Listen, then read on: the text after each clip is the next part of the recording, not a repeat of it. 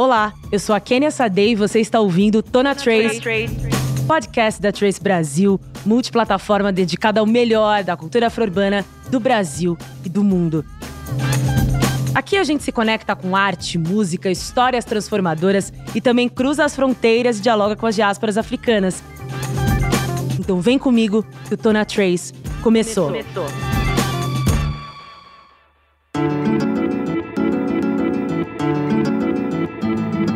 E hoje a gente está aqui com a Valéria Almeida, que vai fazer 11 anos de Globo. Valéria, bem-vinda ao Tona Trace. Oh, muito obrigada. Que prazer, que boa forma de comemorar, né? De celebrar 11 anos, de celebrar um encontro, as histórias que já foram percorridas até aqui.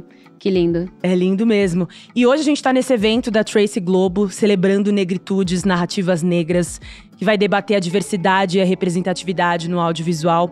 Como tá a expectativa para esse evento que acontece daqui a pouco? Meu coração tá a milhão. Eu vou mediar um, um debate falando sobre negros na ficção criadores de conteúdo, atores. Então, falando das nossas narrativas, de como a gente se vê, se projeta e coloca isso no ar, né? Quais os caminhos que a gente pensa. E aí eu também tô nessa ansiedade para ouvir, porque aqui tem um encontro de gente que traçou uma trajetória linda. Então hoje eu celebro 11 anos e agradeço essas pessoas, a esses griots, essas pessoas que fizeram tanto para que a gente pudesse estar tá aqui, sabe? É, pensar nisso me emociona, porque realmente é, é, é bonito pensar no poder, na força transformadora que é quando a gente está junto. E conta pra gente, você que tá na Globo há tantos anos, se você pudesse fazer um balanço desses 11 anos até agora, o quanto mudou, o quanto isso é representativo a longo prazo? Eu acho que mudou, eu falaria 200%, porque eu nunca vivi nenhuma situação que a gente falasse de racismo. Mas hoje, quando a gente entende um momento como esse, de um, um momento de discussão promovido por uma empresa, é, que está ouvindo os seus, está convidando pessoas, está valorizando e, e de, de, ouvidos, né, e mentes abertas para entender o que a gente está pensando e querendo para a vida, eu acho que é uma mudança muito significativa. E é claro que é uma mudança que não é ainda o suficiente para a gente é, celebrar plenamente. Então a gente ainda tem uma lição de casa como sociedade para fazer que é, é, é importante para que realmente as conquistas que foram que chegaram, né, que a gente tem hoje, que a gente celebra hoje, deixe frutos para que as pessoas tenham uma trajetória mais leve, para que a gente tenha conteúdos que nos representem de cada, cada vez melhor. Porque eu realmente acho que quando a gente abre uma discussão como essa, quando a gente fala das nossas projeções para além das nossas dores, isso é o que realmente pode gerar uma transformação. Eu acredito muito no poder da comunicação. Então, quando eu penso nesse momento. Foi por isso que você decidiu fazer jornalismo? Muito. Eu nasci e cresci numa periferia, na periferia de Santos. E eu perdi minha mãe com 10 anos. Fui criada por avós que não tiveram oportunidade de estudar.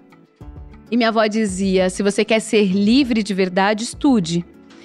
E a, e na minha, no lugar onde eu morava, assim, só existia representação da gente nas páginas policiais. E eu achava várias histórias incríveis de mulheres, pessoas mais velhas que eu gostava de sentar e escutá-las. Mas aquilo não interessava para ninguém.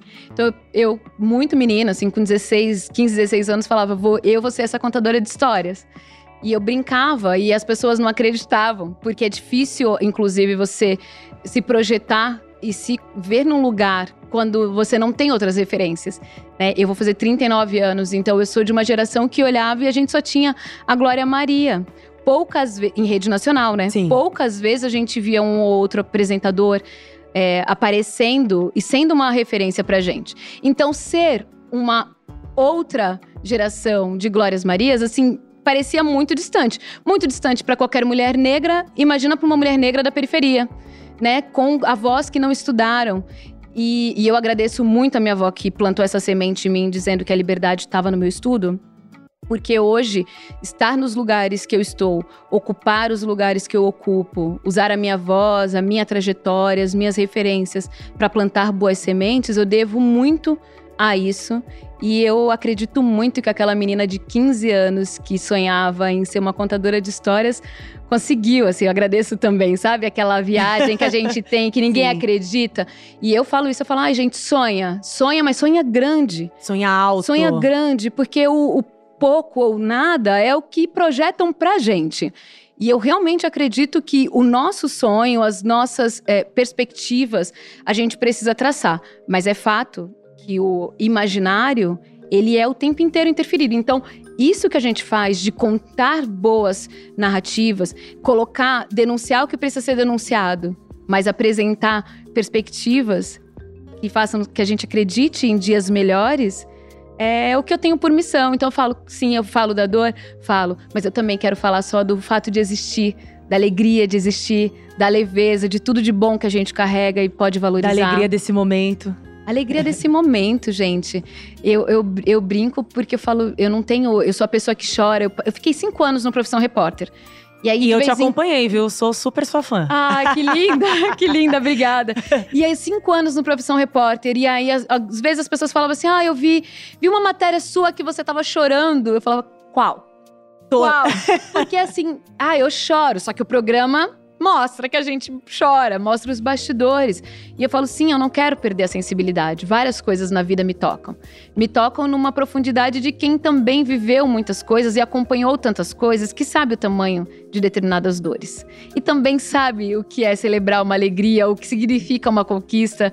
Né? É, quando eu falo um pai, uma mãe que se emociona porque o filho conquistou um diploma, eu lembro da minha formatura, o meu pai que parou de estudar na sétima série para trabalhar e sustentar uma família, e as minhas duas avós que não puderam estudar. Elas, os três em pé, e eu com a mão erguida, que eu não conseguia, meu punho cerrado, assim, era tão forte que eu juro. Você olha para as fotos da minha formatura, tem um sorriso que não consegue parar, assim, é enorme, e o punho cerrado. E eu olhava para aqueles três em pé, eu sabia o que significava aquele diploma.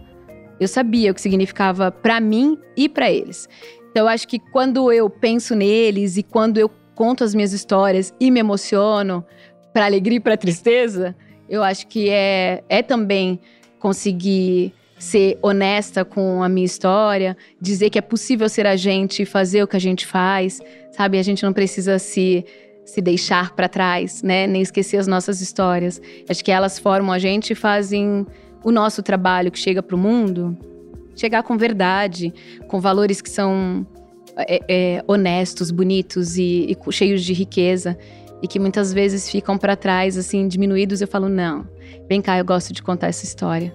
Você é uma ótima contadora de história, tô amando te ouvir falar aqui. Oh, obrigada. E hoje a gente tá pautando, né, narrativas possíveis e o que você trouxe, né, de quando você era pequena, que você só tinha Glória Maria. Ainda bem que agora a gente tem tantas Valérias, você, Aline, Maju e tantas outras que tornam as nossas possibilidades possíveis, né, na frente da tela.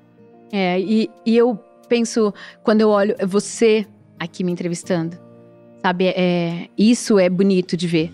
Porque acho que são. A gente precisa ocupar muitos espaços. E todos esses espaços. E a, é, é, impressionante. Assim, é uma mulher negra. É uma mulher negra sendo entrevistada por uma mulher negra e que e que eu espero que venham outros tantos. E aí todo esse bastidor, essa, tanta gente potente, cheia de qualidade. E é importante que a gente esteja em todos os lugares, em bons lugares que são nossos por direito e que a gente possa estar se somando, né? É, é, que também é uma, uma política que precisa ser aprendida pelas empresas e pela sociedade, que não é um está, o outro não precisa. Então não precisa mais. Não, não, não, não. Não somos tantos na sociedade. Eu quero essa proporcionalidade na vida e nos bons espaços também, como agora.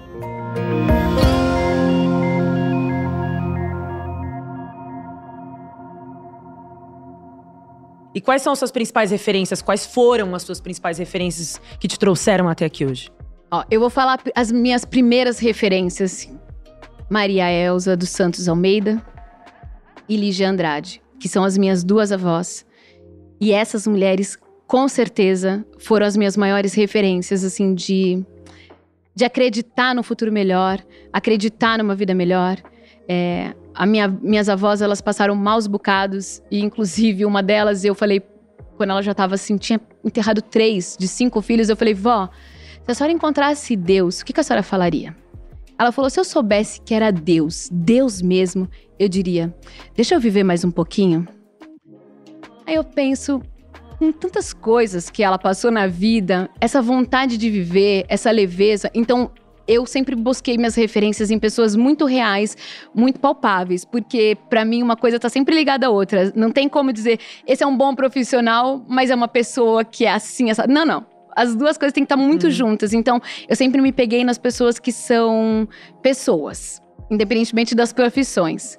E aí é claro que depois, quando a gente vai falar de, de referência profissional, Aí não tem como, né? Eu sou essa geração que cresceu vendo Glória Maria e eu sempre achei maravilhoso ter uma mulher negra é, livre, viajando o mundo e eu olhava e falava: eu quero isso daí para mim.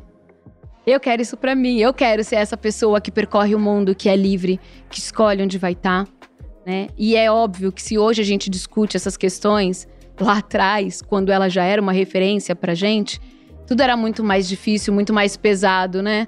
Então eu olho e agradeço por ela ter resistido, por ter feito por ela e por, com consciência ou sem consciência, ter feito por todos nós. Então, essas são referências. E eu, e eu tenho referências do dia a dia hoje, uhum. assim. Pessoas que eu tenho o privilégio de ter como amigas, como a, Maria Júlia Coutinho, a Maju, que eu olho, olho para ela pela qualidade, pela leveza, como ela fala com o coração, como ela é dedicada, como estuda que você fala, vamos jantar? Se ela tem um trabalho e ela tem que estudar, ela estuda, ela não vai jantar, não. então eu acho que essas coisas também me, me, me inspiram. Inspiram. Uhum. É, e me conduzem, assim, por um caminho de pessoas. Eu falo, tá. Porque a gente olha a glória e não vê o que tá por trás, né? A gente olha assim, a, o, o, os louros e não consegue entender a luta, a dedicação. Então eu, eu pego essas pessoas como referências para minha vida, que vão além do, dos profissionais. Hoje eu acho maravilhoso que a gente tenha tantas referências profissionais, que a gente tenha outros repórteres, outros apresentadores, outros cineastas, escritores, tanta gente boa contando história. É, mas como eu não tinha tantos na quando eu era só uma adolescente, eu me pegava nas pessoas reais, assim só sem os, os, rótulos, sem os títulos, sem os sem a academia, sabe? Sim. E acho que deu certo. Deu muito certo.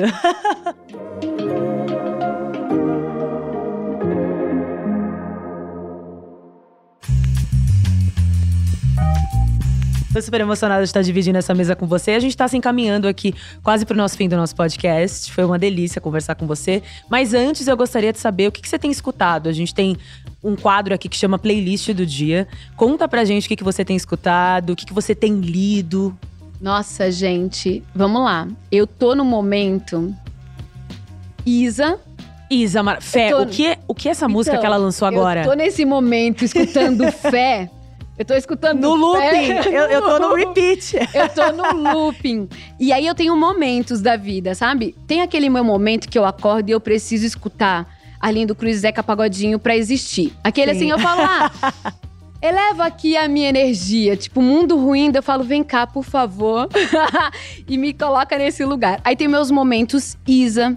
Aí tem meu momento Larissa Luz. Então, assim, eu vou transitando. Mulheres maravilhosas. É, é. é, e eu tenho isso, assim, eu vou escutando as mais novas, mas tem aquele meu momento que eu tô lá na Beth Carvalho, na, uhum. na Alcione, assim, com toda a alegria e escutando aquilo como ai, como uma inspiração, assim, eu vou nivelando o meu humor, falo agora, hoje eu preciso de tal coisa. Então, acho que hoje nesse, eu tô no meu momento Isa, no momento tá. fé em looping. e aí, e ler.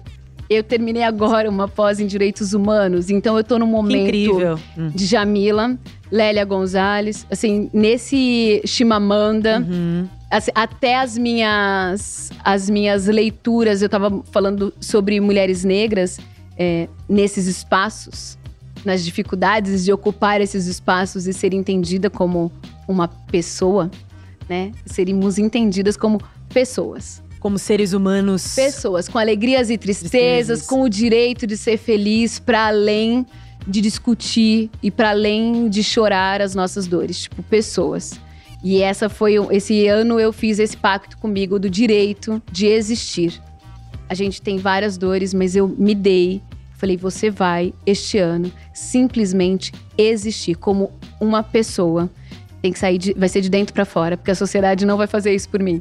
Não vai ser a sociedade que vai me dizer, tudo bem, hoje você é só uma pessoa. Não, então sou eu que vou fazer isso.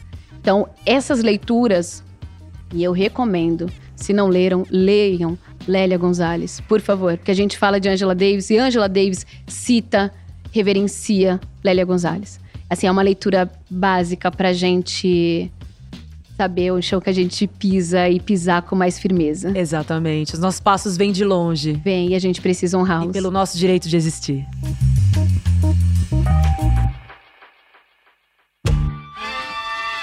Obrigada, Valéria. Com fé da Isa.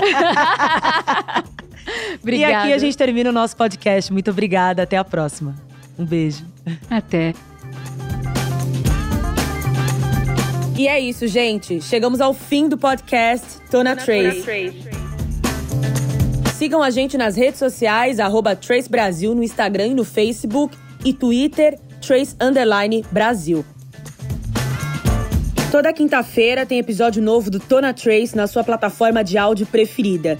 Não deixe de seguir o podcast no Spotify ou na Amazon, de assinar na Apple Podcasts ou de se inscrever no Google Podcasts ou no Castbox ou de favoritar na Deezer. Assim você recebe uma notificação sempre que um novo episódio estiver disponível.